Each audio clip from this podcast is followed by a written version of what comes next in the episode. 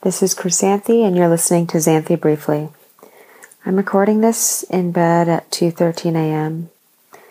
because I've I'm just thinking right now how much I love to bookend my days by myself. Like I haven't had a partner for a long time, like the kind of romantic partner that you or friend partner or whatever that you go to bed with and I keep thinking how violated I would feel right now if someone were in my space as I lay in bed about to sleep. And I always feel that way when I'm waking up too. I know this isn't how everyone feels, and some people like to, I don't know, have someone or have con have like very close human contact when they go to bed and or wake up, but I can just honestly say that n- nothing sounds worse to me right now. I don't know. I don't want to say something's wrong with me because I don't think necessarily it's a bad thing. Um, but it really is a thing. Like, I really don't like it when someone is here when I'm going to bed or waking up. I really don't like it at all.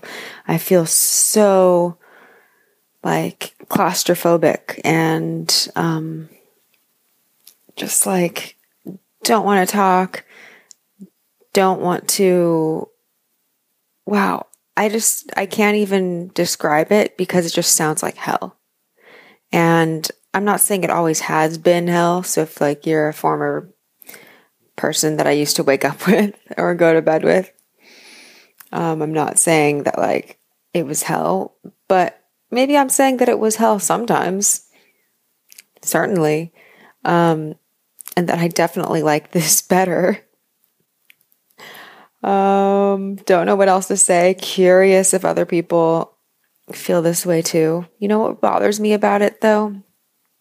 Is that some people say that I'll grow out of it or I just haven't met the right person or there's just something about me that hasn't matured yet.